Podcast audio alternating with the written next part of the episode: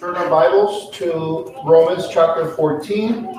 We are about 3/4 done in chapter 14. And today will be a continuation of what we exposited last week. Okay. So if you're able, please stand for the reading of God's Word.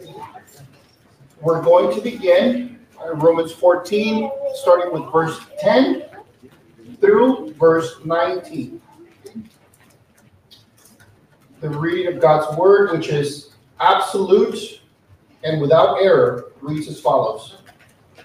Why do you pass judgment on your brother? Or you, why do you despise your brother? For we will stand before the judgment seat of God. For it is written, as I live, says the Lord, every knee shall bow to me, and every tongue shall confess to God. So then each of us will give an account of himself to God. Therefore, let us not pass judgment on one another any longer, but rather decide never to put a stumbling block or hindrance in the way of a brother.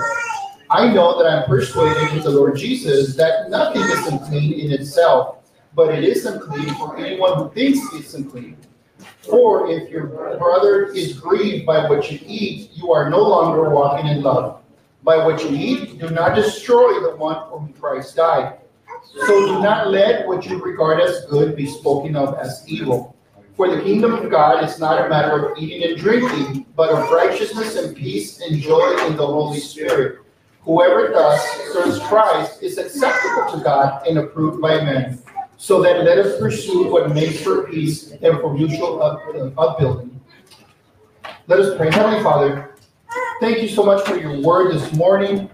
I pray that as we look at the precepts, at the admonitions, instruction of your word, that your Holy Spirit may pierce our hearts with a conviction that has action, with a mind and heart that are changed by what you tell us in your word.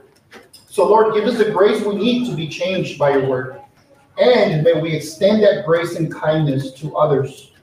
We ask these things by the power of the Holy Spirit and in the name of Jesus Christ. Amen. All right, you may be seated. So today, I titled the sermon, To Judge or Not to Judge. And this is concerning the free conscience of believers. This is part 2. Okay? I'll tell you a quick anecdote as a way of kicking off the sermon. But when I attended undergrad, I studied engineering. And as I was a freshman and even a sophomore, a lot of the classes that I would take would start off something like this. Welcome, everybody. Here's your syllabus. And know that right now, being the first day of class, it'll be the professor speaking. Right now, everybody has an A. All you have to do is show up, do your homework, and you'll maintain that A. Right. However, there was this one professor. He was an aerostructures professor. And his opening lines were something along the lines of, welcome everybody to class. Right now, all of you have an F. If you want to do well in my class, you're going to have to show me that you actually learn the material and that you know what you need to know in order to go to the next class. Now, why do we bring that example? It's for the following reason.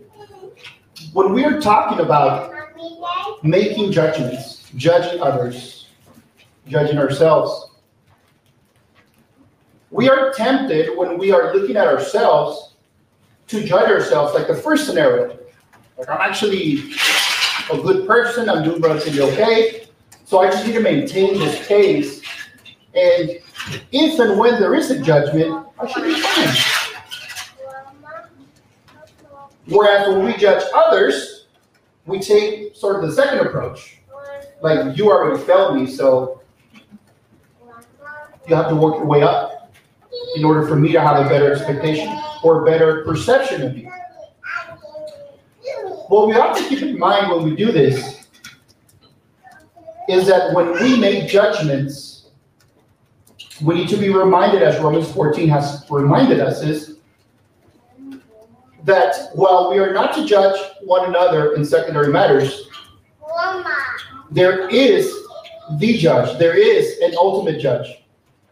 And when we come before him, the way that we're going to be judged is not on a curve, but is on the basis of the righteousness of Christ. And there, it's a binary system, if I can use that language.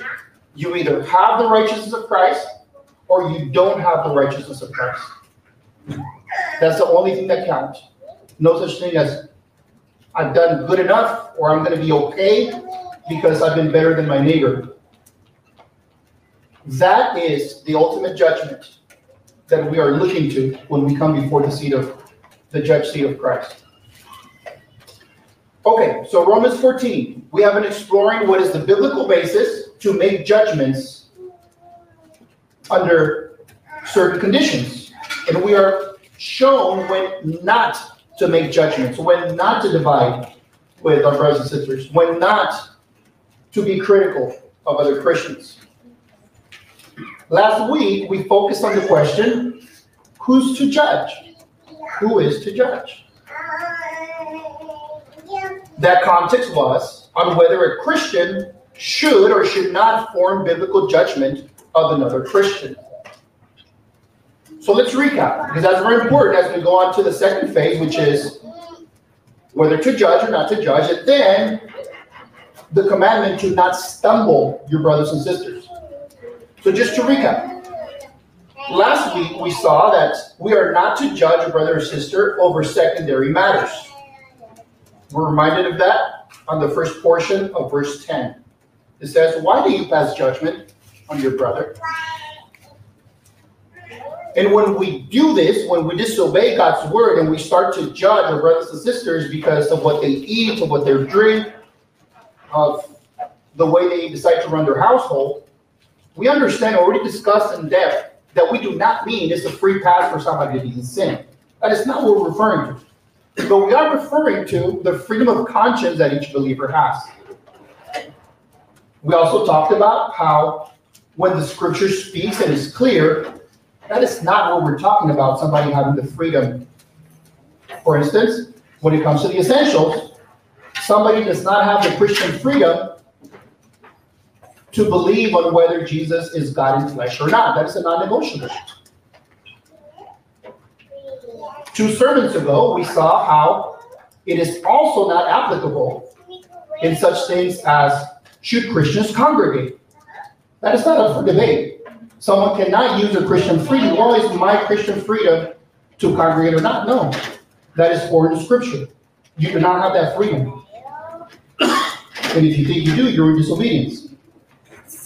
Nevertheless, Romans 14 tells us in secondary matters, I cannot force you to adopt my convictions on secondary matters.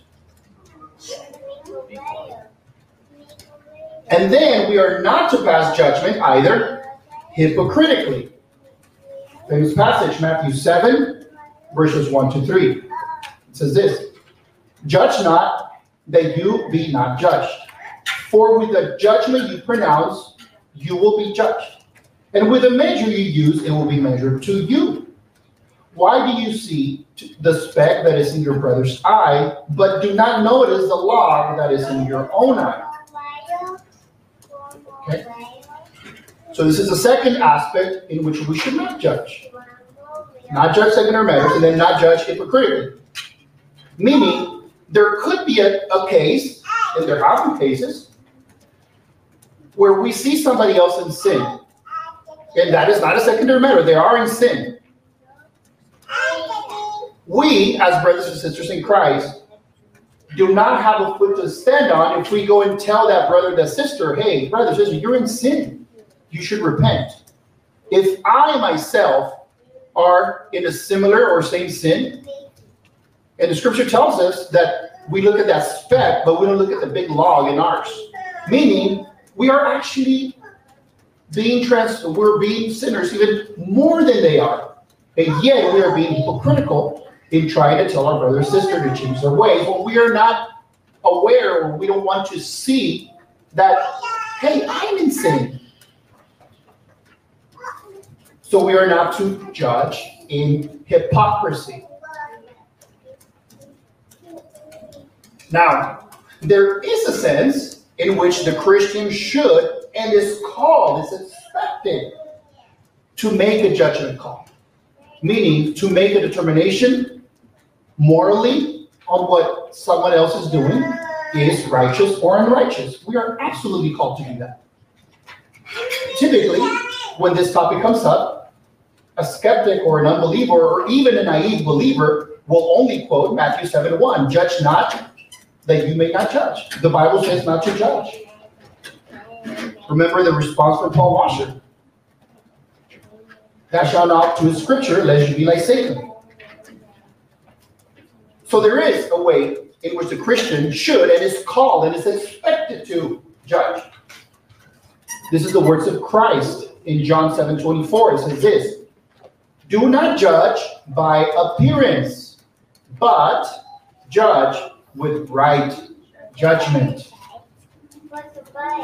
Okay? This is the words of Jesus. We are to make judgments. We are to call others to repentance with right judgment, with righteous judgment. Understanding that I need to first analyze my heart, my mind, my lifestyle, my character, my speech, before I go and tell a brother or sister that they need to repent. My brothers and sisters, that's hard. I've done this. This is hard.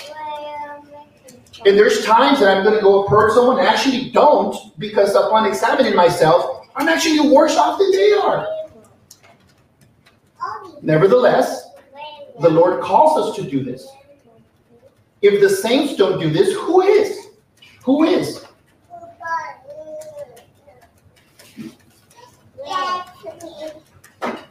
We are called then to make judgments. Another aspect would be in order to win someone back who is in sin, someone who is going astray. Matthew 18:15. If your brother sins against you, go and tell him his fault, between you and him alone. If he listens to you, you have gained your brother. This is the first step of what we refer as church discipline. Somebody sinned against you, go and talk to them. And the goal is that you are going to gain them by approaching them in humility, in righteousness, in genuine desire to reconcile. This is very different than, oh, I'm going to tell them. I'm ready to go. Let's do it. That is very different. If we do have that impulse of confronting someone in sin with that type of anger, your heart is not right. Don't do it. Now, you could be righteously angered, in anger, and still confront someone. But the moment you take a self-righteous attitude, your heart is not right. Don't do it.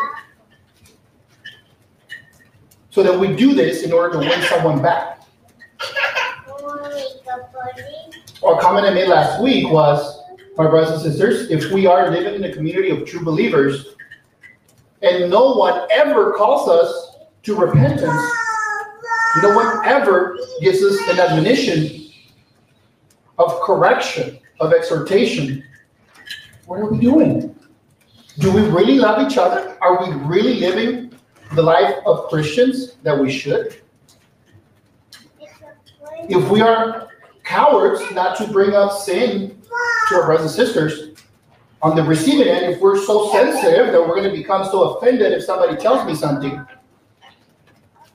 what are we doing? We're just playing games.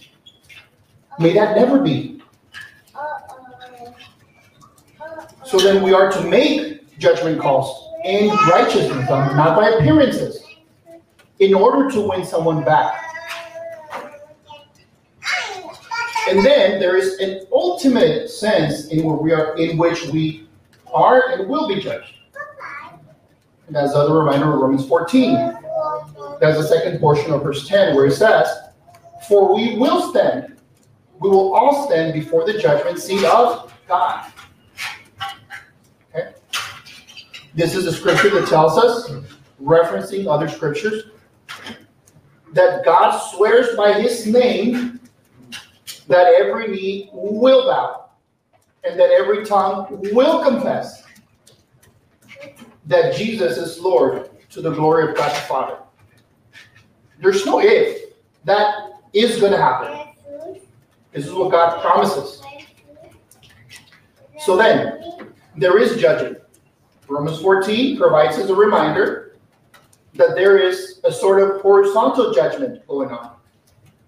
That judgment could be unrighteous, and we are called not to do that, but it could also be righteous. We are called to do that. Horizontally with our brothers and sisters here on earth. Should be done in righteousness and humility, not in hypocrisy, without seeing our own sin. And then there's the next level of judging, which is infinitely higher. That's ultimate judgment by the judge. That judging is the one that has power to justify a person or to condemn a person. That comes from God and God alone. We cannot come up with a little checklist of to-dos, and if somebody does them, then they won't be condemned. There's no such thing. Now, there's fruit that we can exhort each other to have and to show, but we do not have the ability to condemn anyone. Matthew 10:28, again, the words of the Lord Jesus Christ say the following: "And do not fear those who kill the body only, but cannot kill the soul. Rather, fear him who can destroy both soul and body in hell." That's heavy words. Okay? We are not to fear men. We are not to fear the judgment of men, especially when those men are unregenerate, unrighteous men, judging us for following Christ. I think that would be a valid application. We're not to fear them. We're to fear God, because God and him alone has the authority to kill the body and to throw it into hell. So that's a quick recap of the discussion last week of judging. And now as we talk this subject, next week's sermon will be sort of a wrap all of chapter 14, and then we're going to begin chapter 15. But as we go through this, I know that some of this has overlapped, and perhaps it's been a little longer than some of you may like. My brothers and sisters, please track along.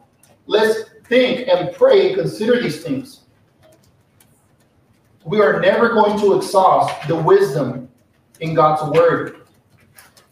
For it is written for us, for our correction, for our growth. So then, the point that we're going to focus on today from the text that we're drawing, which is going to be verse 13 through 19, is this: the call of Paul to refocus on the kingdom. The kingdom of God is not about eating and drinking, but about true righteousness. Let us refocus on what the kingdom is really about and not divide over secondary issues. So then, our focus today is going to be on two subjects where we covered who's to judge. That was last week, and we kind of gave a quick recap today. And then we're going to see today to not stumble one another. To not stumble one another in the way that we live our life, in what we partake, in what we abstain. And then we're going to look at the main point of today, which is remember to refocus on what the kingdom is all about. Okay? So let us go ahead and proceed. Do not stumble one another. Or we read the text that we'll extract this from. Therefore, let us not pass judgment on one another any longer, but rather decide never to put a stumbling block or hindrance in the way of a brother.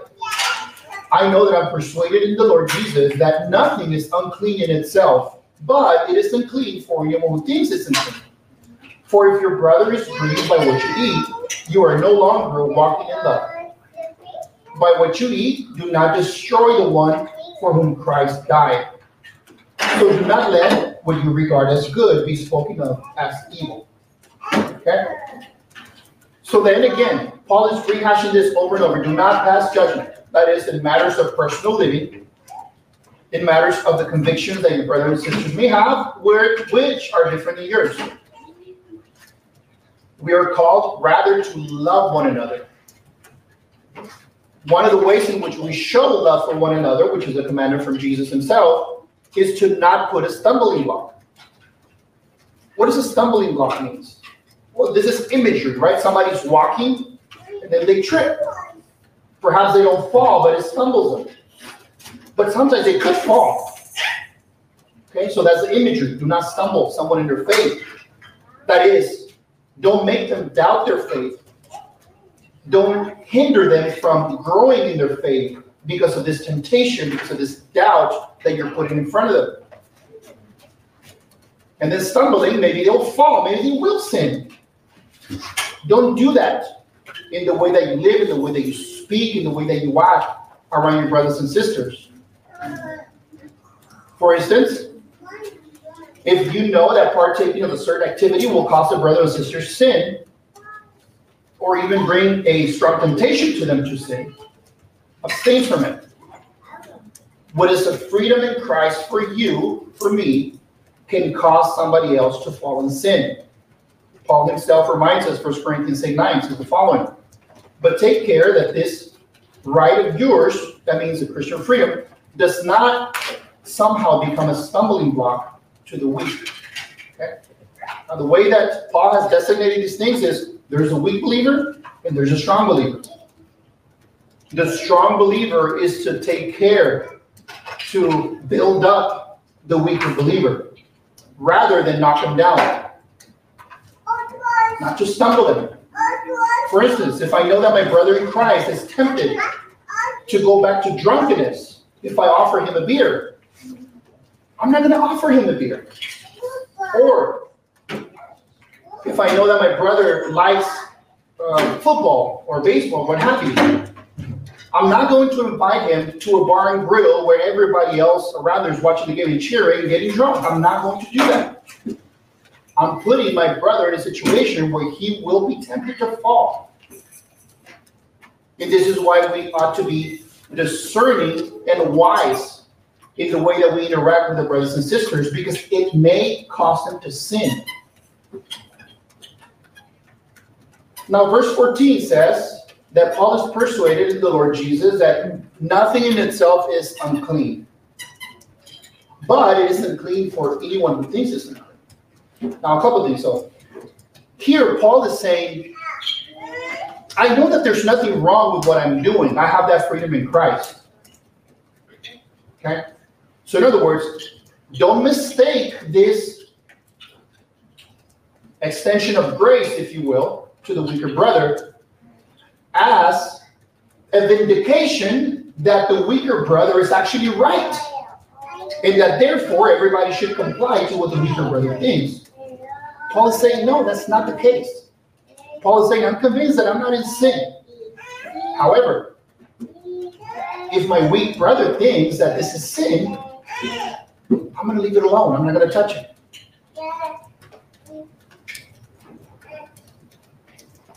We should note that because Paul is not talking about relativism here. That what's good for me is good for me. What's good for you is good for you. We disagree, so let's just agree to disagree. That's not what Paul is saying.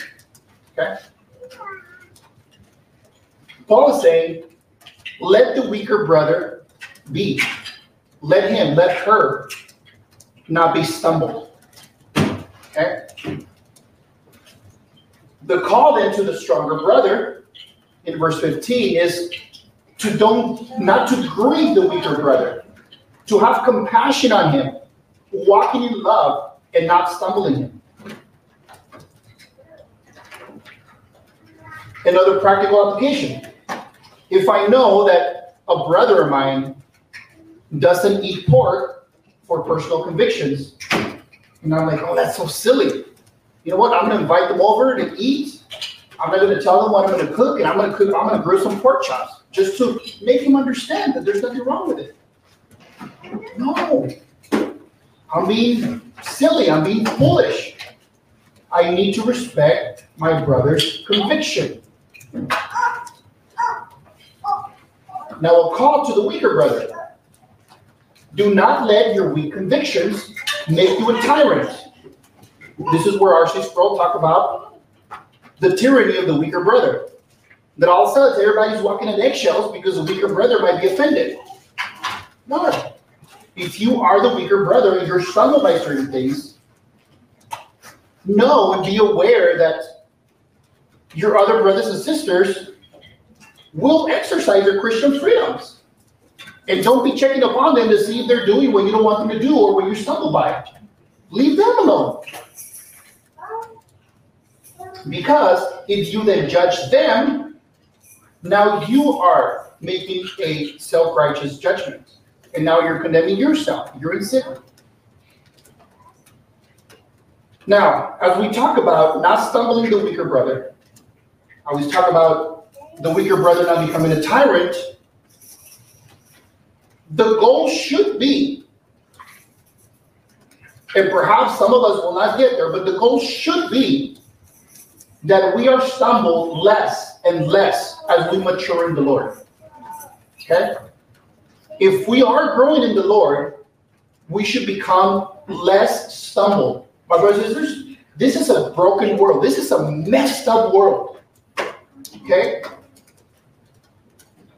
And we should grow in our maturity so that we are not so easily stumbled.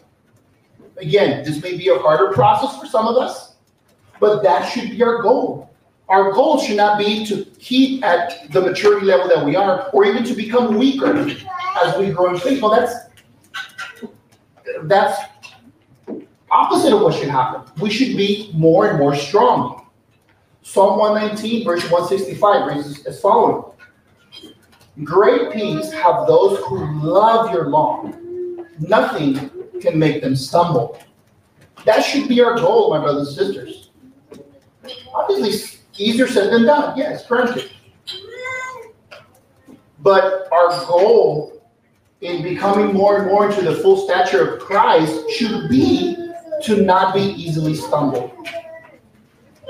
And that could be a lifelong effort, and it is, but we should strive to be stronger in the faith, not weaker. All right, so then we turn to what we're extracting from this text, to refocus, to remember what the real idea, what the true kingdom of God is all about.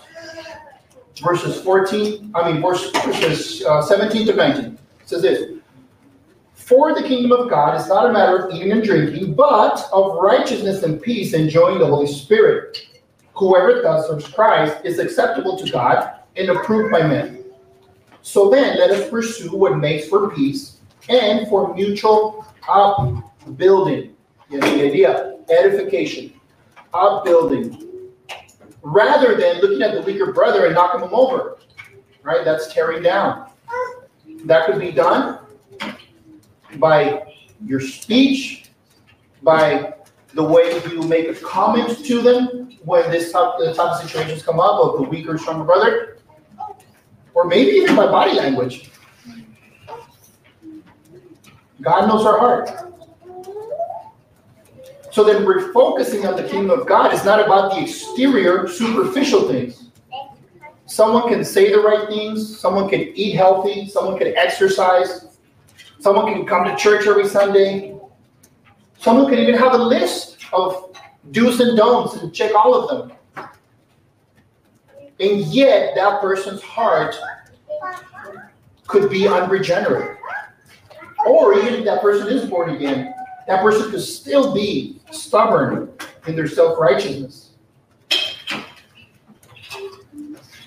Now, the fact of this being an issue in the Church of Rome, it was an issue because the Jewish folks that were now Christians were very concerned with the ritualism of the exterior, following all the rituals, all the commands of Leviticus in the Old Testament.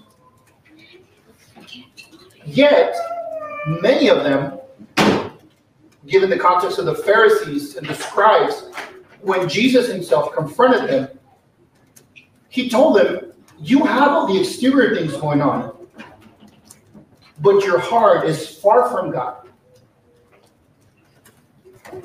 They did not know God. They rejected Christ. But according to the religious culture of the day, they checked all the boxes. They seemed righteous in the outside. This is why when Jesus told the crowds that if they want to be right and reconciled with God, that their righteousness must exceed that of the Pharisees. And the people said, that's impossible. There's no way. There's no way we can be more righteous than the Pharisees. Why? Because they had an appearance of holiness and righteousness. But it was all exterior. Jesus told them, you are like whitewashed tombs. Scripture says that we're very offended. Why? Because it was all in the exterior. Now, are you the type of one who is big on keeping a to-do list to see if you're doing well? Or to judge how your friends or your spouse is doing? And let's say that you're doing pretty well, or that your spouse is doing pretty well in keeping that checklist that you or them have created. I ask you, isn't it true that when you fail, you feel far from God, even though you've done the best you could do? We go back to the notion of this is not a concept of being greater than the curve. He's being greater than the righteousness of Christ. In the moment that we know we're not righteous, we feel condemned. This is when we are to remember that righteousness is a matter of the heart. If you do not have repentance of sin and a heart that longs to please Christ as Lord, our seemingly clean-cut behavior and exterior appearance does nothing. And in fact, it actually condemns us before a holy God who judges the true intentions of our hearts. We see a great example of this, of judging by the appearance, by the exterior. And it's a very literal example. When David was going to be anointed as king, all the brothers were brought. And the prophet kept saying, no, that's not him. Bring the next one. The next, no, that's not him. And talking about the choices of all the brothers coming and seeing if they were going to be the next king, the scripture actually points out of a choice that would seem very fitting in the eyes of men. Speaking of Eliab, handsome, tall, strong. And the idea was, for sure, like that's going to be him. This is what 1 Samuel 16:7 says. But the Lord said to Samuel, do not look on his appearance or on the height of his stature, because I have rejected him. For the Lord sees not as man sees. Man looks at the outward appearance, but the Lord looks on the heart. So then, we go back to the idea of today. The kingdom of God is not about the righteousness that I can be perceived as having. The righteousness that God is looking for is first and foremost righteousness of the heart. That is not material. That is spiritual. David, we're told, had a heart after God's own heart. He loved God's law and desired to please God. And therefore, his physical, seemingly inferior physical appearance did not matter in the eyes of God. Now, as we consider judging others, bearing with those that may be weaker, uplifting them, why is it, my brothers and sisters, let's take a quick question here to think about. Why is it that we may criticize another Christian's choice of conviction on secondary matters, on issues that we should not judge them? Why is it that we take that attitude? If we are honest, we take an attitude of unrighteous judging upon brothers and sisters. is because we think we're more righteous than them. If that's not the main reason, that's certainly a reason around that. If we make unrighteous judgments on our brothers and sisters, it's because we think we're more righteous than them. So then what is true righteousness before God? Well, the righteousness that comes before a holy God that he'll accept is only the righteousness that comes by trusting in Christ, by grace alone, through faith alone. That righteousness is given by God to all who repent of sin and trust in Christ as Lord and Savior. This is the refocus that we need to have when we can get carried away with all kinds of other issues and my brother, my sister doesn't think the same way I do, or why they got to go and watch that, or why they go and eat that, or why can they run their household the same way I run my household. The refocus we need is to not put a stumbling block to our brothers and sisters, and to remember that we all need to be righteous before God by grace through faith in Christ. That faith, that righteousness, once it takes root in a believer's life, will show itself in growth of faith and in growth of maturity.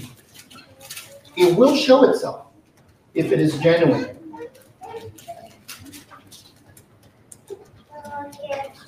We should not stumble then, our brothers and sisters, and much less despise them or break fellowship with them over secondary matters.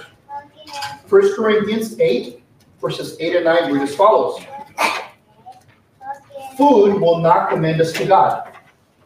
We are no worse off if we do not eat, and no better if we do. But take care that this right of yours does not somehow become a stumbling block to the weak. So what is it that we should not put stumbling blocks to the weak? Verse 18 says, because if someone has trusted Christ, they are already righteous. They are already saved. They have been accepted by God because of the righteousness of Christ. God has accepted them as his children, and so should we. There's no such thing as God has accepted someone, but they're not good enough for me, so I'm going to judge them. I came across a quote by Sinclair Ferguson just yesterday, and I took a snapshot of it. I'll read it to you here. It says this, the weakest faith gets the same strong Christ as does the strongest faith. Paul has told us in the book of Romans that God has given different measures of faith to each believer. And this quote here that I just read from Sinclair Ferguson reminds us of that. Those that have become reconciled to God, whether weak in faith or strong in faith, given that their faith is genuine, Christ is Lord and Savior of both, the weak and the strong. Now, verse 19 talks about pursuing what makes for peace and for building up of each other. Will despising our brother and sister lift them up? Will criticizing our brothers and sisters over what they eat or drink bring unity and growth in the body of Christ? Paul says in his other writings that we are to do everything to the glory of God. What we eat, what we drink, our personal preferences and convictions should be done to the glory of God in thanksgiving for how gracious God has been to us. We are to do everything in our daily lives to the glory of God. All of us have something before us that God has put. If we are heads of household, if we are providers, he has given us jobs.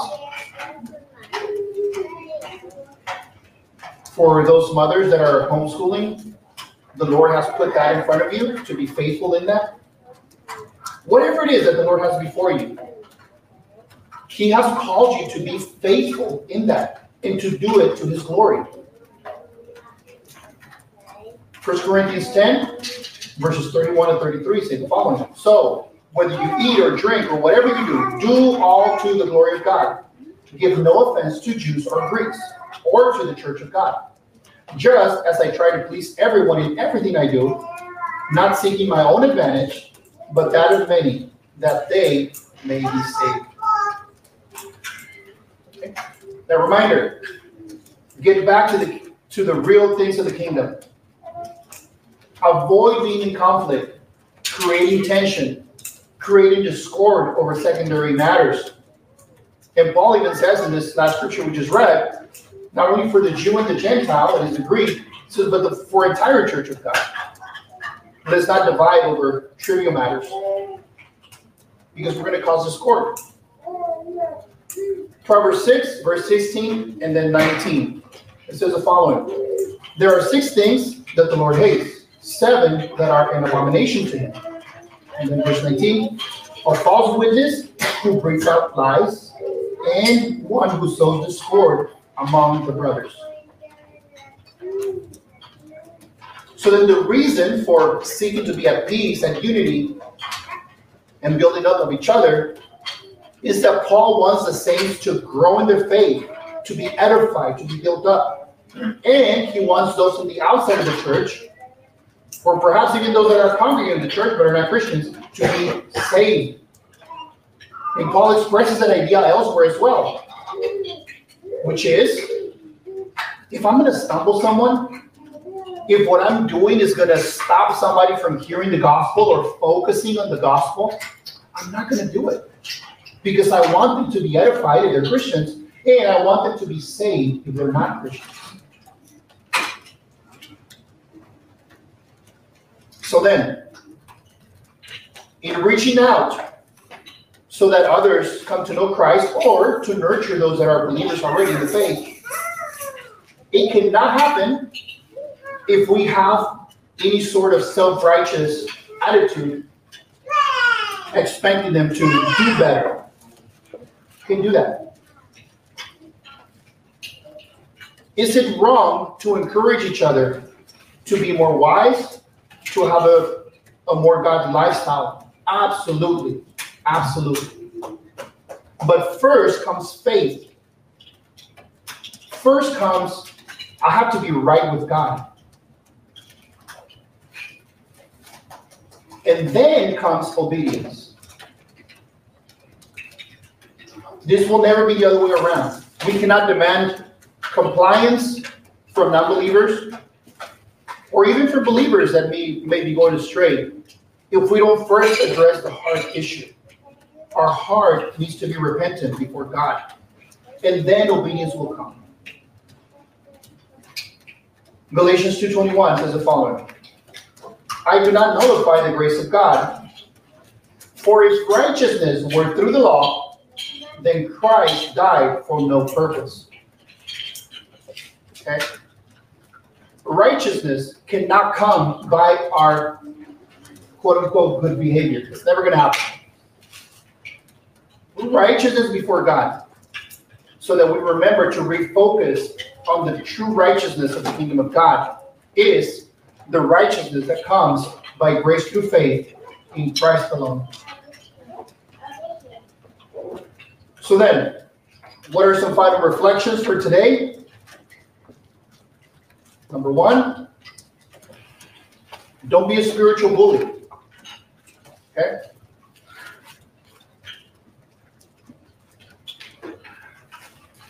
How can this look like practically? Well, I'm going to use my Christian liberty to show others that I'm not stumbled by these things. If that's our attitude, you're a spiritual bully. Thinking yourself to be the stronger brother. Or it could be using our personal convictions to bind everyone else's conscience. That can also be spiritual bullying.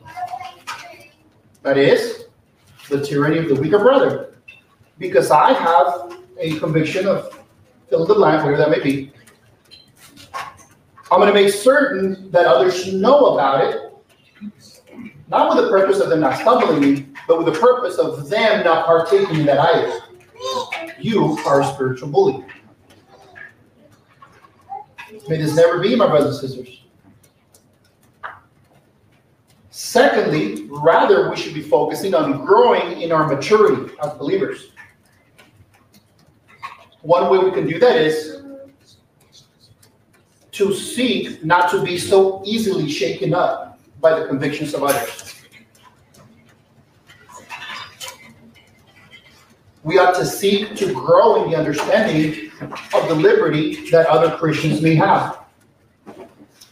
Now, we may disagree with them, and we may think that if I were to do that, that's unwise, or maybe that they're being unwise. That could also be true, because Paul says not everything that is lawful for me is edifying. But that doesn't mean that we have to expect somebody else to adapt or adopt our convictions. But it is good to understand those convictions. That's one way in which we grow in maturity. Now, there may be some convictions that as we grow in our maturity, because of our past, because of our culture, whatever it is, that we may decide, you know what, I'm growing in faith, but I'm still going to hold on to these convictions. I think that's okay.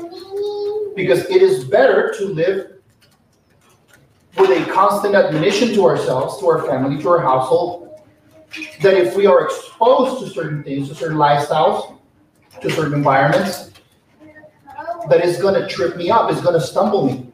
And therefore, I'm going to stay as far away from those activities, from those movies, from those foods. That's fine. That's fine. But at the same time, do not expect all your brothers and sisters around you to think and to adopt the same convictions that you have. It's not realistic. So mutual understanding is a way in which we grow in maturity. Now lastly, as we refocus our mind on the true righteousness of the kingdom of God, remember this, righteousness is given, it is not achieved. We cannot toil and work and become just burdened with doing, thinking that I'm going to attain the righteousness that is required before God. It's not going to happen. Becoming right before God is a gift. Reconciliation of a sinner and God is initiated by God. It is kept by God. And it is sealed by God. God does this because of his grace and mercy toward us. Because while we were yet dead in our trespasses and sins, Christ died for us. That's how the righteousness that God requires is attained by us, but not achieved. It is given to us by his grace through faith in Christ. So, my brothers and sisters, as we think about these liberties that we have as Christians, let us be wise. Let us not stumble, our brothers and sisters. Let us understand the convictions that our brothers and sisters may have. Let us not judge each other. Let us not despise each other. And nevertheless, let us be reminded that as we covered last week and in the first portion of today's sermon, nevertheless, there is a time where you are expected and commanded to call someone to repentance, to judge a brother, a sister, or even the world. But it must be done in humility and righteousness.